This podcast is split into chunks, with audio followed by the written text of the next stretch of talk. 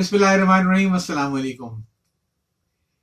آج میں نے کتابوں پر تبصرے کے لیے جس کتاب کا انتخاب کیا ہے، اس کا نام ہے صومالیہ کا قیدی۔ یہ کتاب شائع کی ہے ادیب آن لائن نے، اور اس کتاب پر تبصرے کا آغاز کرنے سے پہلے میں ایک بات کا ذکر ضرور کروں گا کہ اکثر یہ بحث رہتی ہے کہ شاید ڈیجیٹل کتابوں کے آنے کی وجہ سے مطبوعہ کتابوں کا مستقبل مخدوش ہو گیا ہے اور کتابیں چھپنی اور بکنی اور پڑھنی کم ہو گئی ہیں اور بند ہو گئی ہیں۔ اس میں کوئی شک نہیں ہے کہ کتابوں کی طباعت میں کافی کمی آئی ہے اور پڑھنے کا شوق بھی اب ایک فیشن کی طرح رہ گیا ہے، ورنہ حقیقی پڑھنے والے جیسے کسی دور میں ہوتے تھے آج نہیں ہیں۔ لیکن اس کا واحد سبب ڈیجیٹل کتابیں نہیں ہیں، اس میں اور بہت سارے فیکٹر ہیں۔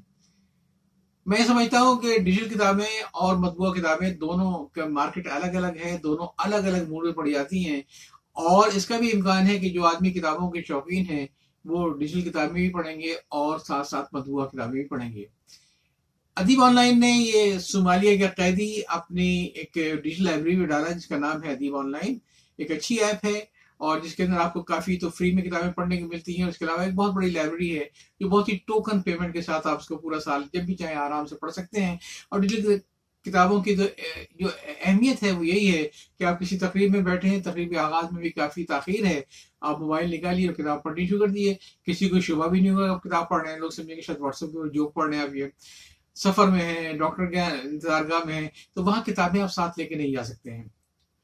باقی چونکہ میں ادیب آن لائن کے ممبر ہوں تو میری رسائی اس کے ڈیٹیل ایڈیشن تک تھی۔ لیکن جب ادیب آن لائن نے اس کو پرنٹ کرایا تو پھر میں نے اس کا ایک نسخہ بھی خریدا کیونکہ کتاب بہت اچھی ہے۔ اب میں آتا ہوں اس کتاب کے اوپر۔ بنیادی طور پہ ہم کوئی کتاب پڑھتے ہیں تو اس پہ جاننے کی کوشش کرتے ہیں کہ اس میں ہمارے لیے حاصل مطالعہ کیا ہے۔ جو میں اس پہ وقت لگایا دو تین گھنٹہ، چار گھنٹہ، پانچ گھنٹہ پڑھنے کے لیے، تو اس میں حاصل کیا ہوا۔ کہیں ایسا تو نہیں کہ صرف میں نے اپنا وقت ہی ضائع کیا ہو۔ تو ہر کتاب میں اور خصوصاً سرگزشت میں اور خصوصاً آپ کے جو سفر نامے ہوتے ہیں، اس قسم جتنی بھی معلوماتی کتابیں ہوتی ہیں، اس میں یقین آدمی کو بہت کچھ سیکھنے کو ملتا ہے۔ لیکن صومالیہ کا قیدی وہ کتاب ہے کہ جس میں آپ کسی کے زندگی کے تجربات سے فائدہ اٹھا ہی نہیں سکتے۔ کیونکہ یہ کتاب دراصل بحری قزاقوں قیدی کیپٹن کاظم عباس کی زندگی کی سچی کہانی ہے، جو انہوں نے ایک سو چھتیس دن گزارے بحری قزاقوں کی قید میں۔ اور ظاہر ہے ہماری آپ کی زندگی میں ننانوے پرسنٹ لوگوں کو کوئی امکان نہیں کہ کبھی پانی کی جہاز پہ ہوں گے یا بحری قزاقوں سے کام سامنا پڑے گا۔ لیکن اس کتاب میں مجھے انسانی رویے وہ ضرور نظر آئے جس سے ہم بہت کچھ سیکھ سکتے ہیں، جس کا میں بھی آگے چل کے ذکر کروں گا۔ یہ کتاب بیسیکلی سترہ چھوٹے چھوٹے ابواب پر مشتمل ہے اور جس کی جو سٹارٹ ہوتی ہے صبح قید میں ایک سو چھتیس دن سے۔ میری بیتی، میرا خواب پولیس اسٹیشن بھوت بنگلہ، بحری قذاق قید خانہ پہلی امید، تشدد کا نشانہ، پہلا معجزہ، پہلا کیمپ، زہریلا کانٹا، دوسرا معجزہ، رہائی کی نوید، رہائی کا سفر، معجزاتی سکہ، یہ تو اس کتاب کا خاکہ ہے۔ قصہ مختصر جو شو کا حصہ ہے، وہ تو ایک جیسے ہمارے اور آپ کے ایک عام کیریئر ہوتا ہے کہ جو کیریئر کے راستے میں جن کے سینئر رکاوٹ بنے اور وہ کسی صورت سے بھی جب یہ آئے تھے اس فیلڈ کے اندر، تو ان کے اپنے جن کو رپورٹ کرتے تھے، وہ ان سے غالباً ناراض تھے، نالا تھے، حسد تھے، تو کیریئر ریکارڈ بنے یہ ایک عام سی کہانیاں جو ہمیں ہر جگہ پہ نظر آتی ہیں۔ پہلے تو تھوڑا سا تعارف ہو جائے جناب کاظم عباس صاحب کا۔ یہ بنیادی طور پہ میری ٹائم کالج یو کے کی ڈگری لینا چاہتے تھے اور جس کے لیے آلریڈی یہ جہاز کے اوپر نوکری کر رہے تھے۔ لیکن کچھ قسمت کی خرابی ایسی تھی کہ جو اس کا ڈیوریشن تھا غالباً چھیالیس مہینے کا، اس میں جب صرف سات مہینے رہ گئے تو اچانک ان کی جاب ختم ہو گئی۔ کافی پریشان تھے ان کو۔ پھر فوری طور پہ ایک اور پیشکش ملی۔ ایک اور جہاز پہ یہ پہلے بھی سیکنڈ افسر تھے، دوبارہ پھر فورن ان کو سیکنڈ افسر کی جاب ملی جب وہ کراچی میں تھے۔ تو انہوں نے جانتے بوجھتے خطرات کو مول لیا۔ انہوں نے بنیادی طور پہ ایک آنکھوں دیکھی مکھی نکلی تھی، کیونکہ ان کو معلوم بھی تھا کہ جہاز جس پر میں نوکری کرنے کے لیے جا رہا ہوں، بنیادی طور پہ یہ تنزانیہ کے سمندر میں تین سال سے بند کھڑا ہے۔ یقیناً اس پہ زنگ بھی ہوگا، یقیناً اس کے اوپر کافی مشینیں ٹوٹ پھوٹ بھی ہوں گی۔ اور اس جہاز کو وہاں سے لے کر آنا تھا۔ اور آگے تاکہ مرمت ہو سکے۔ انسان جتنا مرضی ہو لیکن عقل کل نہیں ہوتا اور بعض اوقات کی مشاورت کر لینی چاہیے بڑوں سے، بزرگوں سے۔ لیکن ان سے غلطی یہ ہوئی کہ انہوں نے جذبات میں آ کے کسی سے بھی مشورہ نہیں کیا، نہ اپنے گھر والوں سے، نہ اپنے بھائی سے جو کہ نیوی کے تھے۔ صرف اس ڈر سے مشورہ نہیں کیا کہ لوگ کہیں مجھے منع نہ کر دیں اور حد تو یہ ہے کہ قاضم عباس صاحب، جن کا ماشاء اللہ کافی مذہبی ذہن ہے انہوں نے اس موقع پہ جبکہ بزرگوں نے کہا ہے کہ جب آپ کوئی فیصلہ کرنے کی کوشش میں نہ ہوں اور سمجھ نہ رہا کیا کرنا چاہیے، تو خدا سے مشورہ کرنا چاہیے، استخارہ کرنا چاہیے۔ انہوں نے استخارہ بھی نہیں کیا اور فوری طور پہ اس ملازمت کے لیے ہاں کر دی۔ میں اکثر اپنے نوجوان دوستوں سے سمجھاتا ہوں کہ آپ لوگ جو ملازمت کو بدلنے میں جلدی کرتے ہیں بعض اوقات، صرف اس لیے کہ جہاں میں کام کر رہا ہوں، وہاں میرا بارہ تیرہ پرسینٹ کا انکریمنٹ لگے، جب میں سوئچیبل کروں گا تو مجھے تھرٹی پرسینٹ کا جمپ مل جائے گا۔ تو اس میں سوئچ اوور ضرور کریں، لیکن بہت اچھی طریقے سے تحقیق کر لیں اپنے پروفیشنل امپلائر کے بارے میں، کیونکہ رسک اس کا نہیں ہے رسک آپ کا ہے۔ آپ پروفیشنل پیریڈ میں ہیں اور ممکن ہے سال بھر میں اگر آپ کو کام پسند نہ آئے تو وہ آپ کو فارغ بھی کر سکتا ہے۔ جبکہ آپ ایک دفعہ جب نوکری چھوڑ کے جاتے ہیں اور کئی چار چھ مہینہ پھر نوکری چھوڑنی پڑ جائے یا کہہ رہی ہے تلاش کر لو، تو نوکری تلاش کرنا اتنا آسان نہیں ہوتا۔ قاسم عباس صاحب نے یہ غلطی کی تھی کہ انہوں نے جہاز کے مالک کے بارے میں زیادہ تحقیقات نہیں کی کہ وہ کون آدمی ہے جو تنزانیہ سے اس تین سال سے سمندر میں کھڑے جہاز کو نکال کے لانا چاہتا ہے وہ کیوں؟ اس کا نام تھا شبیر حسین رنگوالا، ایک ہندوستانی نژاد برطانوی شخص، بڑا، بہت بڑا ایک تاجر اور بہت بڑا شپنگ انڈسٹری کا نام۔ یہ ایک عجیب و غریب کردار ہے اور اس کردار کو سمجھیے گا اپنی زندگی میں آپ کو ایسے کردار بہت مل سکتے ہیں۔ دیکھنے میں لگتا تھا کہ سیدھا سادہ یہ شریف آدمی ہے، لیکن اس نے جہاز کسی اور نیت سے خریدا تھا۔ اس کو معلوم تھا جہاز کے ساتھ کیا ہونے والا ہے، لیکن اسے جہاز کسی اور نیت سے خریدا تھا۔ جب کرو پہنچتا ہے وہاں پہ تنزانیہ بیچ میں جو حالات پیش آئے وہ کتاب میں پڑھ سکتے ہیں کہ تنزانیہ میں اترتی دارالسلام میں یہ پکڑ لیے گئے، جیل میں بند کر دیے گئے، وہاں پہ تھانے میں بند کر دیے گئے، جبکہ قصور کچھ بھی تھا بات سے اتنی تھی کہ رشوت چاہیے تھی تھانے والوں کو۔ یہ سارے مسائل کے جب وہاں پہنچے تو جہاز اس کنڈیشن میں نہیں تھا۔ عملے نے پہلی بار انکار کیا کہ اس جہاز کو اس کنڈیشن میں چلانا ممکن نہیں ہے۔ لیکن انہوں نے کہا یہ کہ آپ فکر نہ کریں انشورنس کمپنی یہ سارا ہونے کے بعد اوور ہالنگ کے بعد انشورنس کمپنی جب سی وردینس کا سٹر دے گی، تبھی جہاز چلے گا ورنہ جہاز نہیں چلے گا۔ اس کا کوئی امکان نہیں تھا۔ لیکن خود کاظم صاحب لکھتے ہیں کہ رشوت دے کر انشورنس کمپنی کو وہ سرٹیفکیٹ ایشو کروا لیا گیا۔ اور بدقسمتی کی بات یہ ہے کہ انشورنس کمپنی نے بھی ریلائی کیا اس جہاز کے چیف افسر کے سرٹیفکیٹ پہ، جس نے کہا تھا کہ جہاز بہتر حالت میں ہے۔ حالانکہ ایک وقت وہ تھا کہ وہ خود بھی وہاں سے چھوڑ کے بھاگنے چکر میں تھا۔ پھر لالچ کی دوسری انتہا یہ ہوئی کہ وہ جہاز جو کہ چلنے کی پوزیشن میں نہیں تھا، اس پہ وہیں سے انہوں نے کارگو بھی لفٹ کر لیا۔ کوئی شاید دس ہزار ٹن کے قریب سوڈائش تھا جس کا انہوں نے کارگو لفٹ کر لیا۔ جس کی کنڈیشن یہ تھی کہ پانچ سات سو ٹن کے بعد جہاز بیٹھنا شروع ہو گیا تھا۔ لیکن لالچ جو ہوتی ہے سرمایہ دار کی، اس نے ایک نہ مانی اور سے زبردستی دیا۔ ان لوگوں نے تھوڑا بہت چلایا، اس کو دیکھا بھالا اور دیکھنے کے بھالنے کے بعد اس کو چلانے کی کوشش میں آئے اب یہ ان سمندروں میں تھے جہاں پہ قریب میں ہی صومالیہ کے بحری قزاق پائے جاتے تھے، بلکہ جو قریب کی جگہ تھی، اس کو سمندری، اس میں جو اصطلاح میں اس کو کہتے ہیں صومالین کرنٹ۔ کاظم صاحب کوئی بچے نہیں تھے ظاہر ہے کہ نوکری کی تھی، بہت لمبی، ان کو پتا تھا کہ سوالین کرنٹ کیا ہوتا ہے۔ جب یہ سفر شروع ہوتا ہے اور وہاں پہ جب ان کو کہا جاتا ہے جہاز لے کے جانے کے لیے، تو بڑے مزے کی بات یہ ہے کہ وہاں پہ جانے کے بعد شروع میں کیپٹن نے اور چیف افسر نے دونوں نے انکار کر دیا کہ ہم جہاز لے کر نہیں جائیں گے، ہم یہیں سے واپس جا رہے ہیں پاکستان۔ ہم یہ نوکری کریں گے نہیں۔ اور جب کاظم صاحب نے سکھا کہ مجھے بھی ساتھ لے چلے تو ان کا سمجھایا کہ بیٹا ہمارا تو اتنا ہے کہ تجربہ ہم کہیں بھی نوکری کر لیں گے۔ تمہیں نوکری ملنا مشکل ہے، اس لیے بہتر یہ کہ تم اس کے اوپر اپنا ٹائم پورا کرو تاکہ تمہارا وہ سرٹیفکیٹ مل سکے۔ اور یہ ان کے کہنے میں آگے یہ الگ بات ہے کہ وہ کچھ حالات ایسے بھی کہ کیپٹن اور جو چیف انجینئر تھے، وہ بھی جہاز چھوڑ جا نہیں سکے اور وہ بھی ان کے ساتھی شریک تھے۔ ان کو اچھی طریقے سے معلوم تھا اس جگہ کا، جس جگہ یہ لوگ گئے تھے۔ کیوں؟ اس لیے کہ وہاں پہ جو سمندر کی جتنی گائیڈیں ہیں جو ان لوگوں پڑی ہوئی تھی اس میں بڑا، بہت ہی واضح لکھا تھا کہ جناب یہ سومالین کرنٹ کا جو علاقہ ہے، یہ علاقہ بحری قزاقوں کی آماجگاہ ہے۔ یہاں سمندر کی گہرائی غیر یقینی تھی، کہیں زیادہ تھی، کہیں کم تھی۔ سمندر کے نیچے اونچی نیچی چٹانیں ہیں اور یہاں سفید شارک وافر مقدار پائی جاتی ہے۔ اتنا خطرناک ایریا تھا جس پر سے یہ ایک ٹوٹا پھوٹا اور تین سال سے سمندر میں، سمندری نمک کے اندر زنگ نے کھا لیا تھا، اس جہاز پہ دس ہزار ٹن سوڈا اشلاط کے یہ سفر کا آغاز ہوتا ہے۔ شبیر حسین رنگوالا کا جو سارا کھیل تھا وہ انشورنس کلیم لینے کا تھا۔ اس کے لیے اس نے انشورنس کمپنی کو پیسے کھلا کے سی وزیر سے سیٹل لے لیا۔ اور کنڈیشن یہ تھی کہ جب اسے کہ جہاز جو تھا، کسی صورت بھی چلنے کی وجہ نہیں تھا۔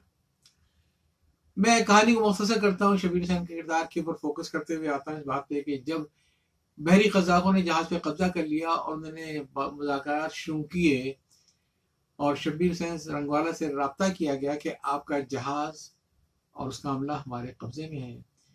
شبیر حسین کا جواب یہ تھا، بحری قزاقوں نے ایک ملین ڈالر مانگے تھے جہاز کے، اور ایک ملین مانگے تھے تمام فیکس ہر عملے ممبر کے، جو اکیس تھے لہٰذا بائیس ملین ڈالر مانگے تھے۔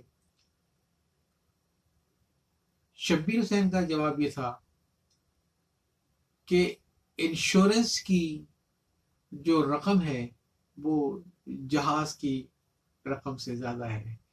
تو اگر یہ تم میرا جہاز لے بھی جاؤ، ڈبو بھی دو، مجھے اس میں فائدہ ہے، مجھے کلیم زیادہ مل جائے گا۔ باقی جہاں تک رہا اسٹاف، تو اس میں میرا کوئی رشتے دار نہیں ہے۔ تم بھلے ان کو کچھ بھی کرو، لیکن میں کسی ایک اسٹاف ممبر کا ایک پیسہ بھی نہیں ہوا یہاں تک میں نے پڑھا تو مجھے محسوس یہ ہوا کہ غالباً وہ بارگیننگ کرنے کی خاطر وہ اتنا دکھا رہے تھے تاکہ قزاق جو ہیں وہ اپنے پیسے کم کر سکیں۔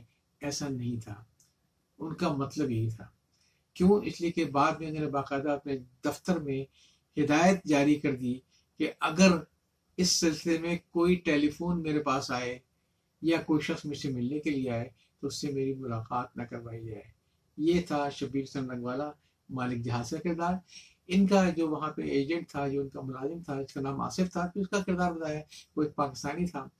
لیکن اس نے مشکل حالات میں بھی ساتھ نہیں چھوڑا اپنے اسٹاف کا۔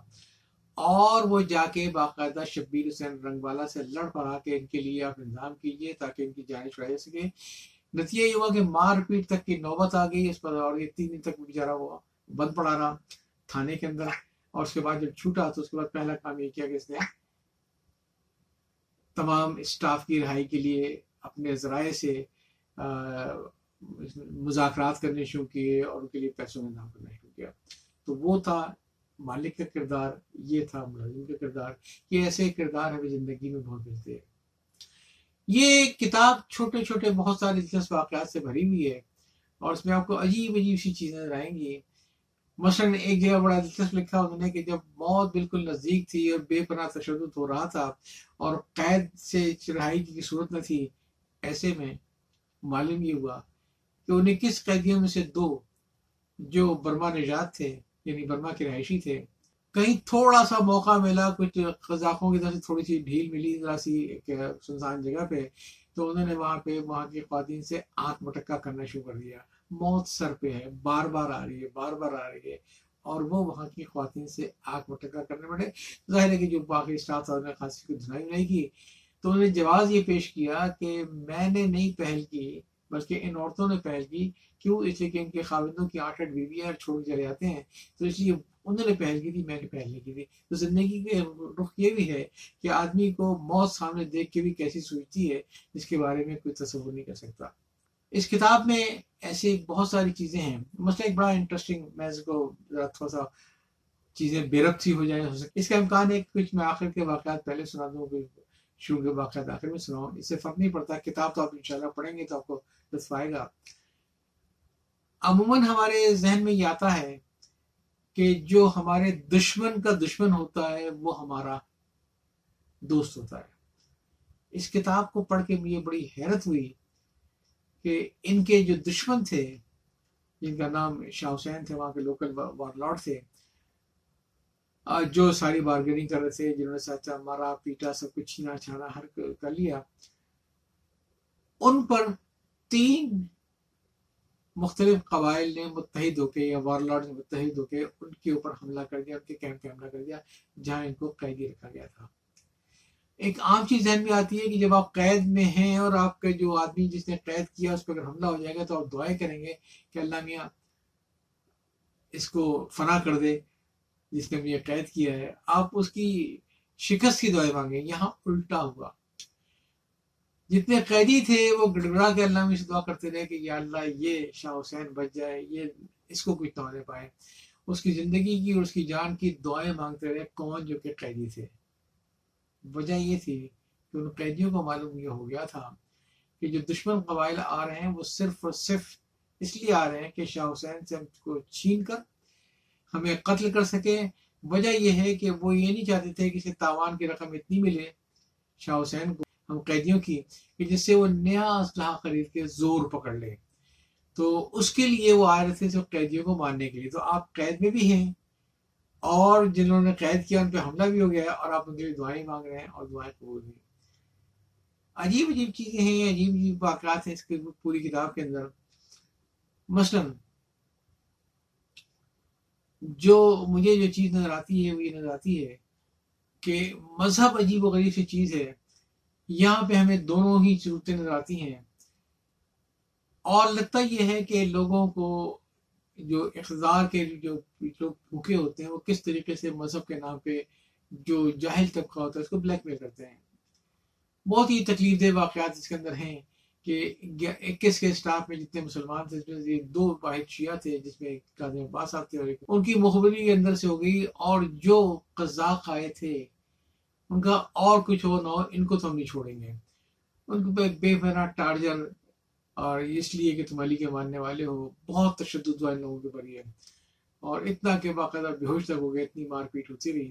اور بار بار تانے کے تم علی کے ماننے والے ہو۔ یہ جہالت کی انتہا تھی کہ آپ کسی آدمی کو صرف اس لیے ٹارچر کریں، صرف اس لیے قتل کرنے کی کوشش کریں، دھمکی دیں کہ اس کا تعلق کسی ایک خاص فقہ یا مسلک سے ہے جو آپ کا فقہ یا آپ کی مسلک نہیں ہے۔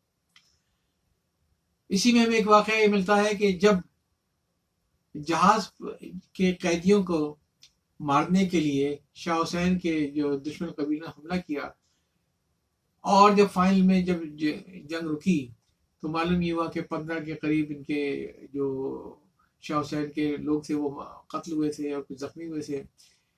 تو ان کی پھر جنازہ ہو رہی تھی، تو اس میں اتفاق سے ان لوگ کو یاد مل گئی، اس جنازے میں شرکت کے لیے جو شاہ حسین کے آدمی تھے۔ تو لکھتے ہیں کہ میں نے جب نام نے جب نواز جزا پڑھی تو ایک نے آ کے بڑی حیرت سے پوچھا کہ کیا تم مسلمان ہو؟ تو کہا الحمد للہ مسلمان ہے تو پھر نے اپنا سورہ حسین اور باقی صورتیں سنائی تو وہ آدمی حیران رہ گیا۔ اس نے کہا، ہمیں شاہ حسین نے دھوکے میں رکھا تھا اور ہمیں کہا تھا کہ ہم کافروں کے خلاف جنگ لڑ رہے ہیں، ہم نے کافر قیدی پکڑے ہوئے ہیں، اس لیے ہمیں تو مزید ہم تو صرف اسلام کے نام پہ جہاد کرنے کے لیے اور کافروں سے جہاد کرنے کے لیے آگے تھے۔ اور پھر اس نے معذرت کی، معافی کی اور ان کو چھوڑ کے وہاں سے شاہ حسین کو چھوڑ کے نکل گیا۔ یہ ساری کی ساری چیزیں، یہ سارے کے سارے واقعات اس میں آصف کا میں نے ذکر کیا، ایک وقت ایسا بھی آیا کہ جب مزارگاہ جاری جاری تھے جس وقت یہ۔ تو بتاتے یہ ہے کہ وہاں کے جو ایک انجینئر صاحب تھے، انہوں نے یہ کیا، غالباً چیف انجینئر تھے، انہوں نے کیا کہ مذاکرات کے دوران جب یہ فیصلہ یہ ہوا کہ سینئر اسٹاف جو یہاں قید رہے گا اور باقی لوگ یہاں سے چلے جائیں گے اور یہ لوگ جا کے پھر باقی لوگوں کے پیسوں کا انتظام کریں گے، پھر سینئر اسٹاف کو رائے ملے گی۔ تو اس جہاز کے چیف انجینئر نے یہ کیا۔ کہ آصف جو ان کی جانیں بچانے کے لیے اپنے طور پہ مذاکرات کر رہا تھا، اپنے طور پہ سارے تاوان اکٹھا کر تھا۔ اس کو بازو سے پکڑ کے انہوں نے قزاق کو طرف دھکیلا اور خود جا کے جن کی راہی ملی تھی، وہاں جا کے کھڑے ہو گئے اور کہیں گے، میں غریب آدمی ہوں، مجھ سے تمہیں کیا ملے گا؟ تم اس کو پکڑ لو، اس کے پاس بہت دولت ہے، یہ تو تمہارے جیسے دس قیدیوں کی قیمت ادا کر دے گا۔ جب انسان اتنا ڈسپریٹ ہوتا ہے تو اپنے محسنوں کے ساتھ کیا سلوک کرتا ہے؟ آخری جو چیز میں کہنا چاہوں گا وہ یہ ہے کہ آدمی کا اعتقاد اور آدمی کا بھروسہ پورا ہونا چاہیے۔ اس کتاب کے میں نے جو چند ریویو دیکھے، اس میں اس بات کا بڑا اعتراض کیا گیا تھا کہ یہ ایک خاص مسلک کو پروموٹ کرنے کے لیے کتاب لکھی گئی ہے اور سارا کا سارا لگتا ہے کہ جیسے اس مسلک کی تبلیغ کی جا رہی ہے۔ میرے خیال میں مسئلہ مسلک کا نہیں ہے۔ مسئلہ عقیدے کا نہیں ہے۔ وہ کہتے ہیں نا کہ اپنے عقیدے کو چھوڑیے مت، کسی کے عقیدے کو چھیڑیے مت۔ مسئلہ ہے اعتقاد کا اور بھروسے کا۔ آپ کا کوئی بھی مذہب ہے، آپ کا کوئی بھی مسلک ہے، آپ کا کوئی بھی عقیدہ ہے، آپ کو کسی سے بھی عقیدت ہے، سوال یہ کہ آپ کا اعتقاد کتنا پختہ ہے۔ وہ پھر جینے کی امنگ دیتا ہے۔ وہ بھروسہ جو آپ کرتے ہیں، کبھی خدا کی ذات پہ کرتے ہیں، کبھی اپنی پہ۔ بہت سے لوگ آپ نے دیکھے ہوں گے لادین ہیں۔ لیکن ایسے خطرناک اسٹنٹ کرتے ہیں وہ۔ تو ظاہر ہے ان کا تو خدا پہ کوئی نہیں ہے، لیکن ان کا اپنی ذات پہ بھروسہ ہے۔ تو اصل جو چیز ہے کہ آپ کا جو بھی مسلک ہے، آپ اس پہ ڈٹے رہیں، اس پہ پورے اعتقاد کے ساتھ کام کریں۔ اور پورا آپ اس پہ یقین رکھیں اپنے اعتقاد کے اوپر کہ اس سے مجھے مدد ملے گی۔ کیوں؟ اس لیے اس سے پھر آپ کے اندر ایک روحانی قوتیں آتی ہیں۔ جب آپ کا اعتقاد پورا ہوتا ہے، جب آپ کا اعتقاد پختہ ہوتا ہے، تو آپ کے اندر ایک روحانی قوت آتی ہے۔ اور وہ روحانی قوت دراصل جینے کی تمنا دیتی ہے، حوصلہ دیتی ہے، اور مختلف اور مشکل حالات سے گزارتی ہے۔ صرف روحانی قوت جو ملتی ہے انسان کو، وہ اپنے عقیدے، اپنے مسلک، اپنے مذہب، اپنے خدا اپنے دیوتا پر اعتقاد سے ملتی ہے۔ یا چاہتا ہوں۔ اللہ حافظ۔